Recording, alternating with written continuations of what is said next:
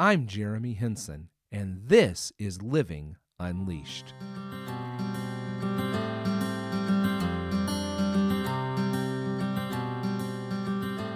Welcome back. I am Jeremy, and this is episode 7 of the Living Unleashed podcast, where we are awakened to the reality of a passionate life filled with hope, joy, peace, and freedom. In short, the abundant life that Jesus promises. Uh, today, I have a question for you. What are you afraid of? Now, we're all afraid of something, and this question uh, could bring a whole host of responses uh, if we were each to have an opportunity to offer our input. As a child, I was horribly afraid of the dark. I hated waking in the middle of the night to go to the bathroom.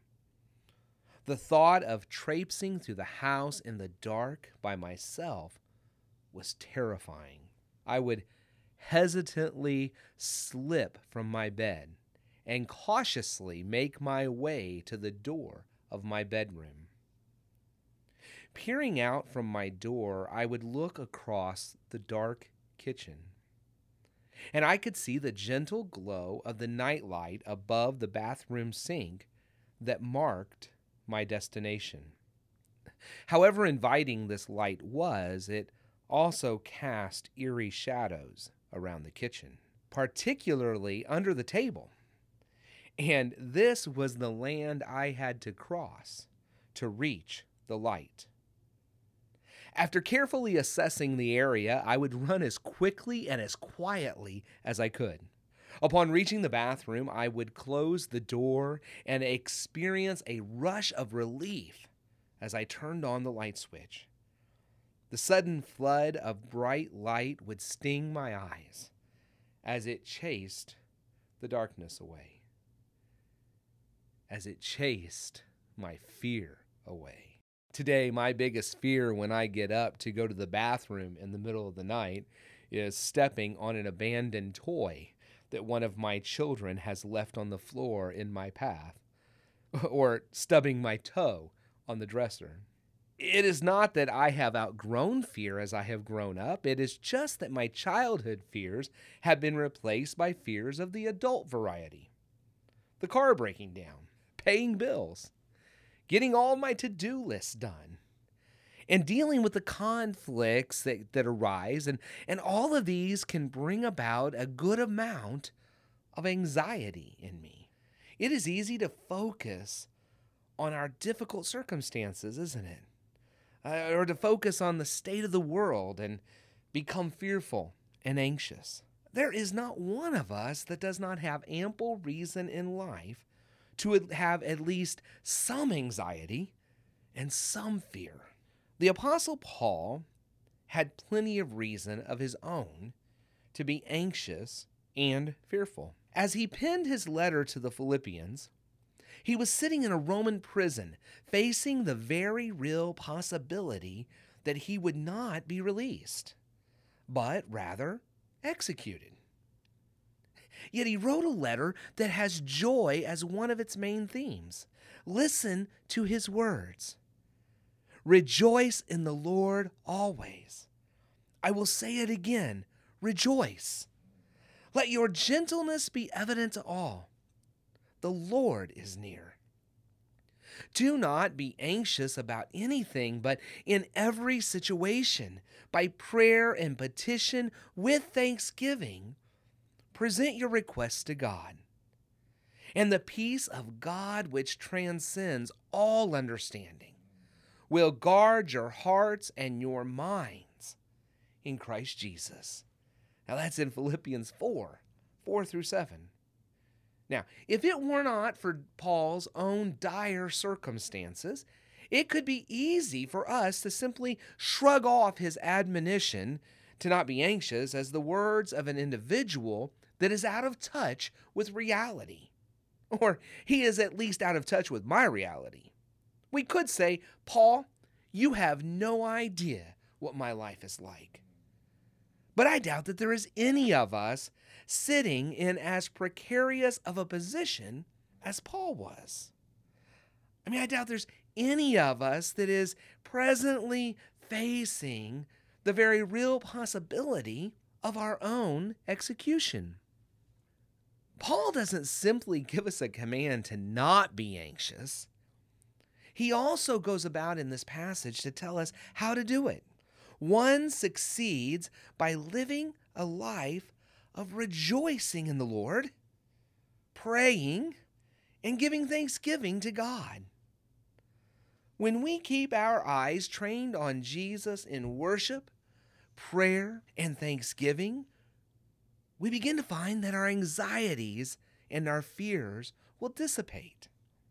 As a matter of fact, Paul says that the peace of God, which transcends all understanding, will guard our hearts and our minds in Christ Jesus. I mean, this peace that God offers is so amazing that it is just completely surpasses our ability to even understand it. Now, that's a pretty amazing peace that you and I can experience. Now, notice that Paul did not say that our troubles would go away. In other words, he doesn't say that we're going to experience this, this influx of peace because our troubles are now gone. If our troubles were now gone, it's, it would be a peace that we could understand. But no, it's a peace that transcends all understanding because he does not promise that our circumstances will suddenly improve. He only promises that we can experience the peace of God in the midst of whatever difficulty we're encountering. Think about that. No matter what you are encountering, you can still experience the peace of God. And it comes by deciding, choosing to practice, rejoicing in the Lord, giving Him thanks, praying to Him. No matter how difficult your circumstances may be. Because when we do, when we rejoice always, when we pray without ceasing, when we give God thanks, His peace will guard our hearts and our minds in Christ Jesus. The enemy won't be able to get at our hearts or our minds. That is a wonderful promise. And it is something that can be yours and mine today through the practice of rejoicing, giving thanks, and bringing our requests to God in prayer. Now, in my own life, I know when I keep my eyes on Jesus and intentionally keep connected to Him through prayer, worship, and thanksgiving every moment of every day. Those are the times that my fears and anxieties dissipate. They are chased away by the flood of His glorious light. Just like the darkness receded when I turned on the bathroom light as a kid.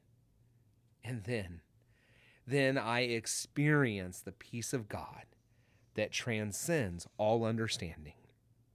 And that same peace can be yours today. Rejoice in the Lord always. Talk to Him in prayer. Take your worries and your concerns and your requests. And in the midst of that prayer, give thanks to God for who He is and what He's done. And then watch what He continues to do as He guards your heart and your mind in Christ Jesus and gives you a peace that transcends all understanding.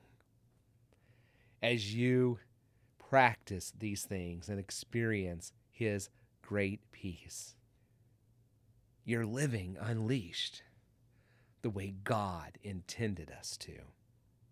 Hey, I hope you have a great day. I hope that God's peace is just poured out over your heart today as you give Him whatever you're facing while you rejoice in Him and give Him thanks. And may you keep on living unleashed.